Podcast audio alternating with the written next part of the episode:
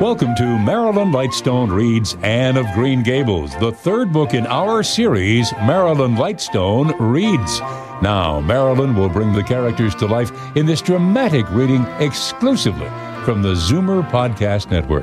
Without further ado, here is Marilyn Lightstone to read us Anne of Green Gables. Chapter two. Matthew Cuthbert is surprised. Matthew Cuthbert and the sorrel mare jogged comfortably over the eight miles to Bright River. It was a pretty road, running along between snug farmsteads, with now and again a bit of balsamy fir wood to drive through, or a hollow where wild plums hung out their filmy bloom. The air was sweet with the breath of many apple orchards, and the meadows sloped away in the distance to horizon mists of pearl and purple, while the little bird sang as if it were the one day of summer in all the year. Matthew enjoyed the drive after his own fashion, except during the moments when he met women and had to nod to them, for in Prince Edward Island you are supposed to nod to all and sundry you meet on the road, whether you knew them or not. Matthew dreaded all women except Marilla and Missus Rachel. He had an uncomfortable feeling that the mysterious creatures were secretly laughing at him. He may have been quite right in thinking so, for he was an odd-looking personage, with an ungainly figure and long iron-grey hair that touched his stooping shoulders, and a full, soft brown beard which he had worn ever since he was twenty. In fact, he had looked at twenty very much as he looked at sixty, lacking a little of the greyness. When he reached Bright River, there was no sign of any train. He thought he was too early, so he tied his horse in the yard of the small Bright River Hotel and went over to the station house. The long platform was almost deserted, the only living creature in sight being a girl who was sitting on a pile of shingles at the extreme end. Matthew, barely noting that it was a girl, sidled past her as quickly as possible without looking at her. Had he looked, he could hardly have failed to notice the tense rigidity and expectation of her attitude and expression. She was sitting there waiting for something or somebody, and since sitting and waiting was the only thing to do just then, she sat and waited with all her might and main. Matthew encountered the station master locking up the ticket office, preparatory to going home for supper, and asked him if the five thirty train would soon be along. "The five thirty train has been in and gone half an hour ago," answered that brisk official. "But there was a passenger dropped off for you, a little girl. She's sitting out there on the shingles. I asked her to go into the ladies' waiting room, but she informed me gravely that she preferred to stay outside. There was more scope for imagination, she said. Oh, she's a case, I should say." "I'm not expecting a girl," said Matthew blankly. "It's a boy I've come for. He should be here. Missus Alexander Spencer was to bring him over from Nova Scotia for me." The station master whistled. "Guess there's some mistake," he said. "Missus Spencer came off the train with that girl and gave her into my charge, said you and your sister were adopting her from an orphan asylum and that you would be along for her presently. That's all I know about it, and I haven't got any more orphans concealed hereabouts." I, I don't understand," said Matthew helplessly, wishing that Marilla was at hand to cope with the situation. "Well, you'd better question the girl," said the station master carelessly. "I dare say she'll be able to explain. She's got a tongue of her own, that's certain. Maybe they were out of boys of the brand you wanted." He walked jauntily away, being hungry, and the unfortunate Matthew was left to do that which was harder for him than bearding a lion in its den. Walk up to a girl, a strange girl, an orphan girl, and demand of her why she wasn't a boy. Matthew groaned in spirit as he turned about and shuffled gently down the platform towards her. She had been watching him ever since he had passed her, and she had her eyes on him now. Matthew was not looking at her and would not have seen what she was really like if he had been, but an ordinary observer would have seen this. A child of about eleven, garbed in a very short, very tight, very ugly dress of yellowish-gray wincey. She wore a faded brown sailor hat, and beneath the hat, extending down her back, were two braids of very thick, decidedly red hair. Her face was small, white and thin, also much freckled. Her mouth was large, and so were her eyes, which looked green in some lights and moods, and grey in others. So far, the ordinary observer, an extraordinary observer, might have seen that the chin was very pointed and pronounced, that the big eyes were full of spirit and vivacity, that the mouth was sweet-lipped and expressive, that the forehead was broad and full. In short, our discerning, extraordinary observer might have concluded that no commonplace soul inhabited the body of this stray woman-child of whom shy Matthew Cuthbert was so ludicrously afraid. Matthew, however, was spared the ordeal of speaking first, for as soon as she concluded that he was coming to her, she stood up, grasping with one thin brown hand the handle of a shabby, old-fashioned carpet-bag. The other she held out to him. "I suppose you are Mister Matthew Cuthbert of Green Gables?" she said, in a peculiarly clear, sweet voice. "I am very glad to see you.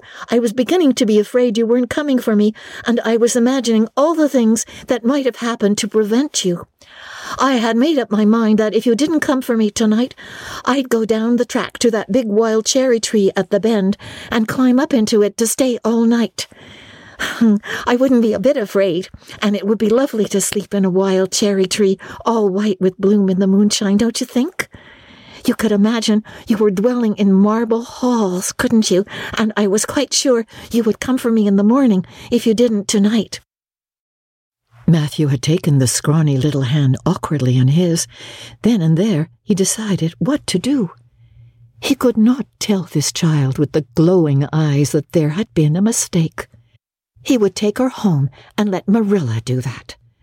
She couldn't be left at Bright River anyhow, no matter what mistake had been made. So all questions and explanations might as well be deferred until he was safely back at Green Gables. "I'm sorry I was late," he said shyly. "Come along. The horse is over in the yard. Give me your bag." "Oh, I can carry it," the child responded cheerfully. "It isn't heavy. It's got all my worldly goods in it, but it isn't heavy. And if it isn't carried in just a certain way, the handle pulls out. So I'd better keep it because I know the exact knack of it. It's an extremely old carpet bag. Oh, I'm very glad you've come, even if it would have been nice to sleep in a wild cherry tree. We've got to drive a long piece, haven't we? Missus Spencer said it was eight miles. Huh. I'm glad because I love driving. Oh, it seems so wonderful that I'm going to live with you and belong to you. I've never belonged to anybody. Not really. But the asylum was the worst. I- I've only been in it for four months, but, but that was enough. I don't suppose you ever were an orphan in an asylum, so you can't possibly understand what it is like. Well, it's worse than anything you could imagine. Missus Spencer said it was wicked of me to talk like that, but I didn't mean to be wicked. It's so easy to be wicked without knowing it, isn't it? They were good, you know, the asylum people, but there's so little scope for the imagination in an asylum, only just in the other orphans. It was pretty interesting to imagine things about them, to imagine that perhaps the girl who sat next to you was really the daughter of a belted earl who'd been stolen away from her parents in her infancy by a cruel nurse who died before she could confess. Oh, I used to lie awake at nights and imagine things like that, because I didn't have time in the day. I guess that's why I'm so thin. I am dreadful thin, ain't I? There isn't a pick on my bones. I do so love to imagine I'm, I'm nice and plump, with dimples in my elbows." With this, Matthew's companion stopped talking, partly because she was out of breath, and partly because they had reached the buggy.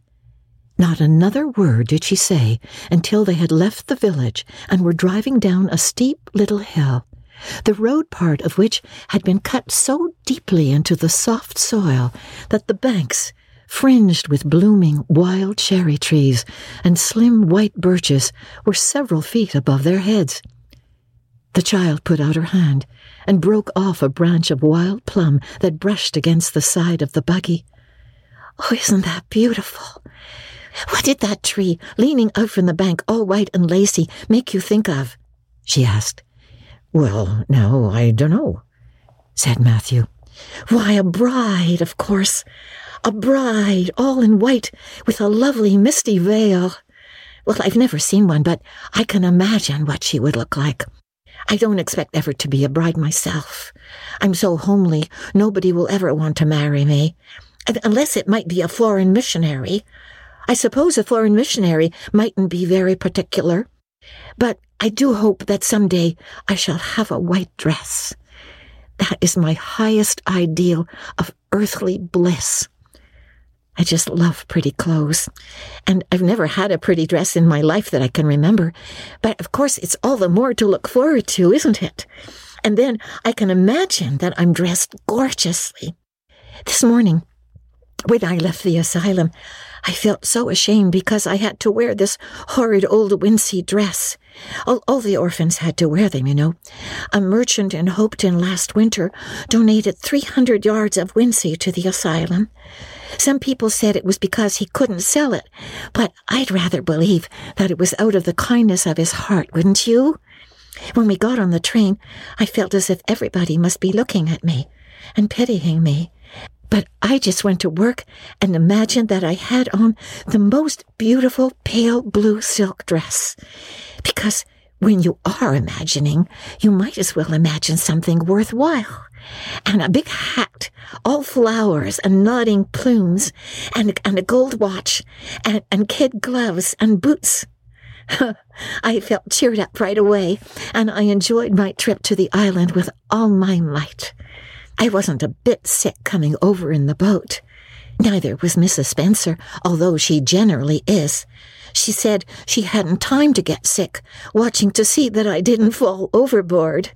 She said she never saw the beat of me for prowling about. But if it kept her from being seasick, it's a mercy I did prowl, isn't it? And and I wanted to see everything that was to be seen on that boat, because I didn't know whether I'd ever have another opportunity. Oh, there are a lot more cherry trees, all in bloom. This island is the bloomiest place. I just love it already, and I'm, and I'm so glad I'm going to live here. I've always heard that Prince Edward Island was the prettiest place in the world, and I used to imagine I was living here, but I never really expected I would. It's delightful when your imaginations come true, isn't it? But those red roads are so funny. When we got into the train at Charlottetown and the red roads began to flash past, I asked Missus Spencer what made them red, and she said she didn't know, and for pity's sake not to ask her any more questions. She said I must have asked her a thousand already, and, well, I suppose I had too. But, but how are you going to find out about things if you don't ask questions? And what does make the roads red? Well, now, I dunno, said Matthew. Well, that is one of the things to find out sometime. Isn't it splendid to think of all the things there are to find out about? It just makes me feel glad to be alive. It's such an interesting world. It wouldn't be half so interesting if we know all about everything, would it? There'd be no scope for imagination then, would there? But... Am I talking too much? People are always telling me I do. Would you rather I didn't talk? If you say so, I'll stop. I, I, I can't stop when I make up my mind to it, although although it is difficult. Matthew, much to his own surprise, was enjoying himself. Like most quiet folks, he liked talkative people when they were willing to do the talking themselves and did not expect him to keep up his end of it. But he had never expected to enjoy the society of a little girl. Women were bad enough in all conscience, but little girls were worse. He detested the way they had of sidling past him timidly, with sidewise glances, as if they expected him to gobble them up at a mouthful if they ventured to say a word. That was the Avonlea type of well-bred little girl. But this freckled witch was very different, and although he found it rather difficult for his slower intelligence to keep up with her brisk mental processes, he thought that he kind of liked her chatter. So he said, as shyly as usual, "Oh, you can talk as much as you like. I don't mind." "Oh, I'm so glad. I know you and I are going to get along together fine. It's such a relief to talk when no one wants to, and not to be told that children should be seen and not heard. I've had that said to me a million times if I have once, and people laugh at me because I use big words. But if you have big ideas, you have to use big words to express them, haven't you?" "Well, that now, that seems reasonable," said Matthew. "Missus Spencer said that my tongue must be hung in the middle, but, but it isn't. It's firmly fastened at one end. Missus Spencer said your place was named Green Gables. I asked her all about it, and she said there were trees all around it. I was gladder than ever.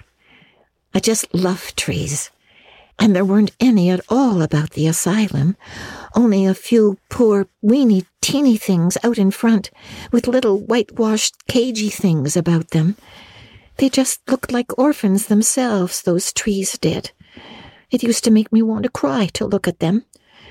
I used to say to them, 'Oh, you poor little things, if you were in a great big woods with other trees all around you, and little mosses and June bells growing over your roots, and a brook not far away, and birds singing in your branches, you could grow, couldn't you? But you can't where you are.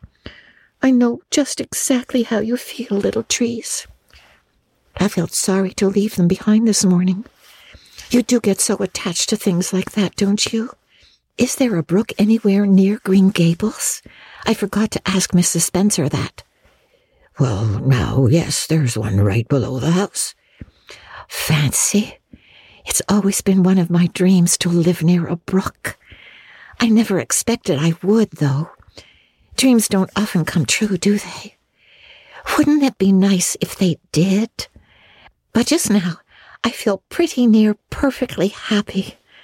I can't feel exactly perfectly happy because, well, what color would you call this?"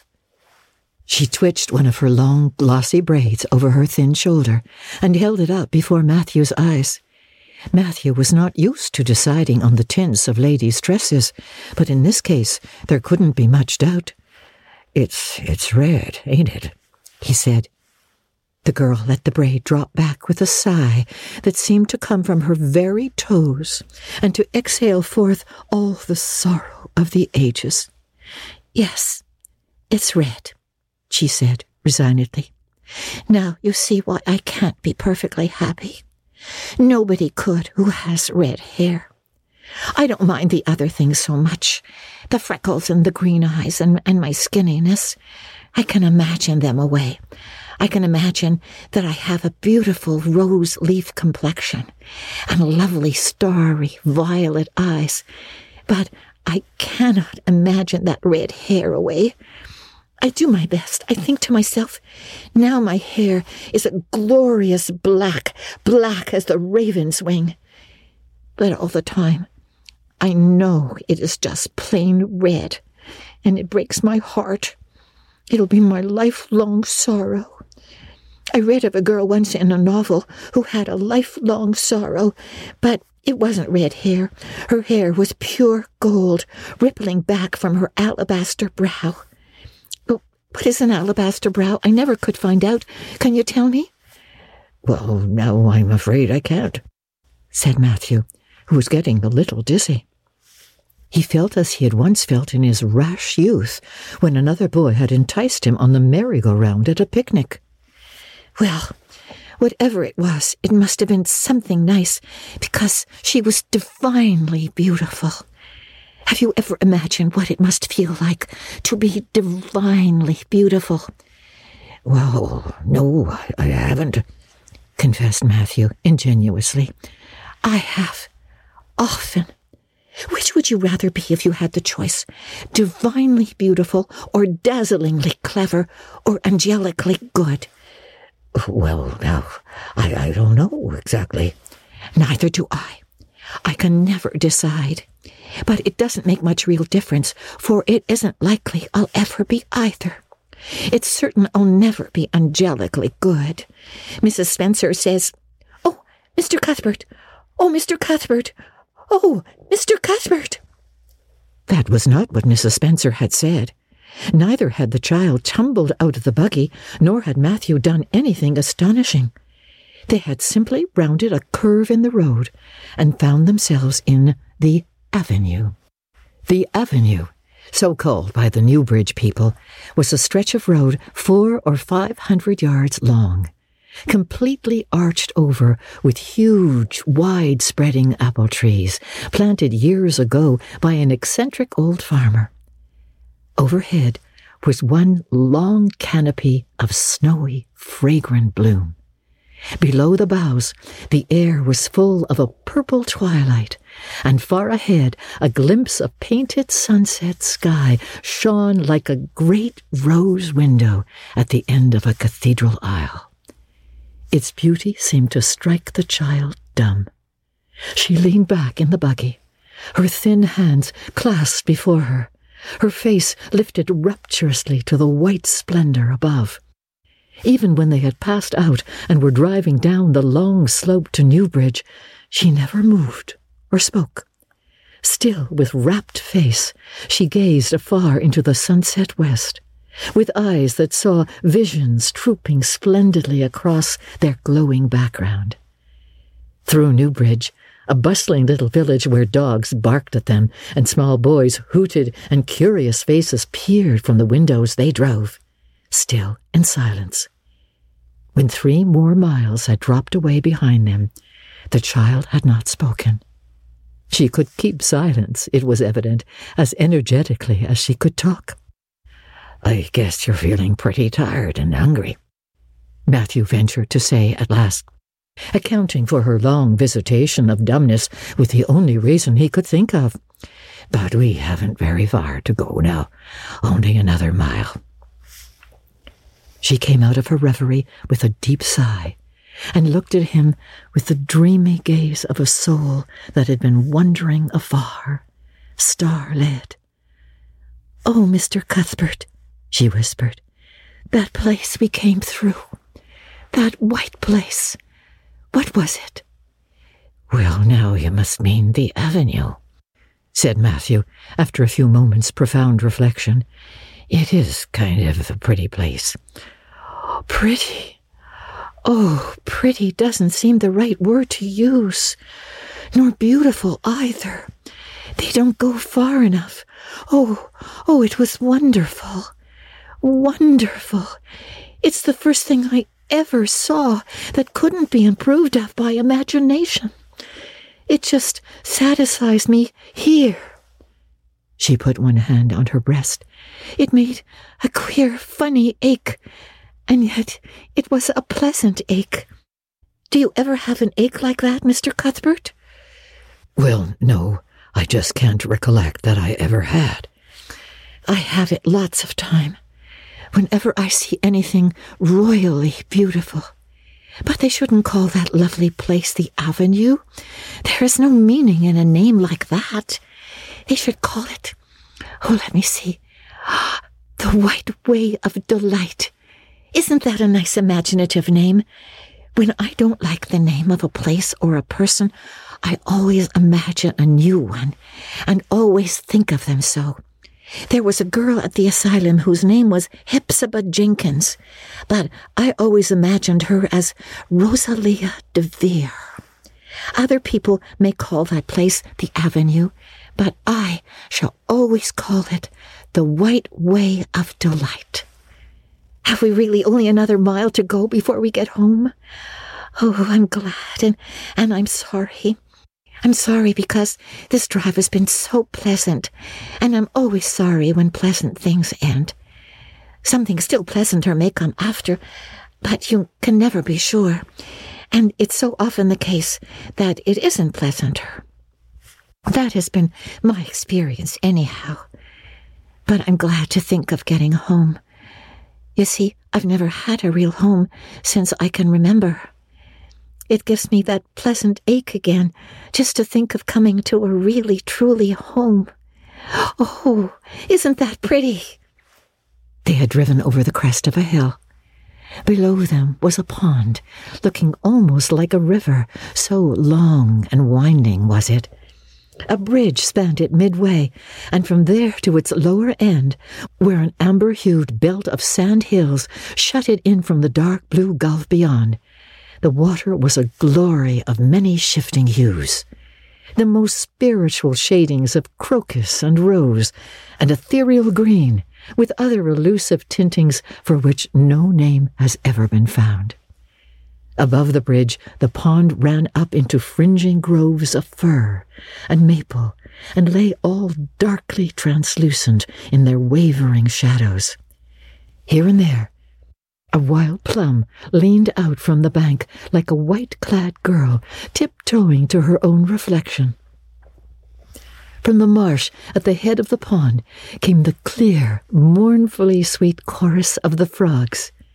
There was a little grey house peering round a white apple orchard on a slope beyond, and, although it was not yet quite dark, a light was shining from one of its windows. "That's Barry's Pond," said Matthew. "Oh, I don't like that name either. I shall call it, oh, let me see, the Lake of Shining Waters. Yes, that is the right name for it. I know because of the thrill. When I hit on a name that suits exactly, it gives me a thrill. Do things ever give you a thrill?" Matthew ruminated. "Well, no, yes, it, it always kind of gives me a thrill to see them ugly white grubs that spade up in the cucumber beds. I hate the look of them." "Oh, I, I don't think that can be exactly the same kind of a thrill. Do you think it can? There doesn't seem to be much connection between grubs and lakes of shining waters, does there? But why do other people call it Barry's Pond?" "I reckon because Mister Barry lives up there in that house. Orchard Slope's the name of his place. If it wasn't for that big bush behind it, you could see Green Gables from here. But we have to go over the bridge and round by the road, so it's near half a mile further." "Has Mister Barry any little girls? Well, not so very little either, about my size." "He's got one about eleven. Her name is Diana." "Oh, what a perfectly lovely name." "Well, now, I don't know. There's there's something dreadful heathenish about it, seems to me. I'd rather Jane or Mary or some sensible name like that. But when Diana was born, there was a schoolmaster boarding there, and they gave him the naming of her, and he called her Diana." "Oh, I wish there had been a schoolmaster like that around when I was born then. Oh, here we are at the bridge. I'm going to shut my eyes tight. I'm always afraid going over bridges. I can't help imagining that perhaps, just as we get to the middle, they'll crumple up like a jackknife and nip us. So I shut my eyes. But I always have to open them for all when I think we're getting near the middle. Because, you see, if the bridge did crumple up, I'd want to see it crumple. What a jolly rumble it makes. I always like the rumble part of it. Oh, isn't it splendid? There are so many things to like in this world. There, we're over. Now I'll look back. Good night, dear Lake of Shining Waters. I always say good night to the things I love, just as I would to people. I think they like it. That water looks as if it was smiling at me." When they had driven up the further hill and around a corner, Matthew said, "We're pretty near home now. That's Green Gables over." "Oh, oh, don't tell me," she interrupted breathlessly, catching at his partially raised arm and shutting her eyes that she might not see his gesture. "Let me guess. I'm sure I'll guess right." She opened her eyes and looked about her. They were on the crest of a hill. The sun had set some time since, but the landscape was still clear in the mellow afterlight. To the west, a dark church spire rose up against a marigold sky. Below was a little valley, and beyond, a long, gently rising slope with snug farmsteads scattered along it. From one to another, the child's eyes darted, eager and wistful. At last, they lingered on one away to the left, far back from the road, dimly white with blossoming trees in the twilight of the surrounding woods. Over it, in the stainless southwest sky, a great crystal white star was shining, like a lamp of guidance and promise. "That's it, isn't it?" she said, pointing. Matthew slapped the reins on the sorrel's back delightedly. "Well now, you've guessed it. But I reckon Missus Spencer described it so as you could tell." "No, no, she didn't. Really, she didn't. All she said might just as well have been about most of those other places. I hadn't any real idea what it looked like, but just as soon as I saw it, I felt it was home. Oh, it seems as if I must be in a dream. Do you know, my arm must be black and blue from the elbow up, for I've pinched myself so many times today. Every little while, a horrible, sickening feeling would come over me, and I'd be so afraid it was all a dream. Then I'd pinch myself to see if it was real, until suddenly I remembered that even supposing it was only a dream, I'd better go on dreaming as long as I could. So I stopped pinching. But it is real, and we're nearly home." With a sigh of rapture, she relapsed into silence. Matthew stirred uneasily. He felt glad that it would be Marilla and not he who would have to tell this waif of the world that the home she longed for was not to be hers after all. They drove over Lynn's Hollow, where it was already quite dark, but not so dark that Missus Rachel could not see them from her window vantage, and up the hill and into the long lane of Green Gables. By the time they arrived at the house, Matthew was shrinking from the approaching revelation with an energy he did not understand. It was not of Marilla or himself he was thinking, of the trouble this mistake was probably going to make for them, but of the child's disappointment. When he thought of that rapt light being quenched in her eyes, he had an uncomfortable feeling that he was going to assist at murdering something, much the same feeling that came over him when he had to kill a lamb or calf or any other innocent little creature. The yard was quite dark as they turned into it, and the poplar leaves were rustling silkily all around it. "Listen to the trees talking in their sleep," she whispered, as he lifted her to the ground. "What nice dreams they must have." Then, holding tightly to the carpet bag, which contained all her worldly goods, she followed him into the house. Thanks for listening to this episode of Marilyn Lightstone Reads Anne of Green Gables. This episode was produced by Justin Ecock, executive producer Moses Znaimer. This is our third book in our Marilyn Lightstone Reads podcast. We invite you to go back and listen to Marilyn Lightstone Reads Jane Eyre and Marilyn Lightstone Reads A Christmas Carol, if you haven't already. You can help support this podcast by recommending it to your friends and leaving a five-star review in the iTunes and Android podcast stores. While you're there, look for a variety of other quality podcasts proudly presented by the Zoomer Podcast Network.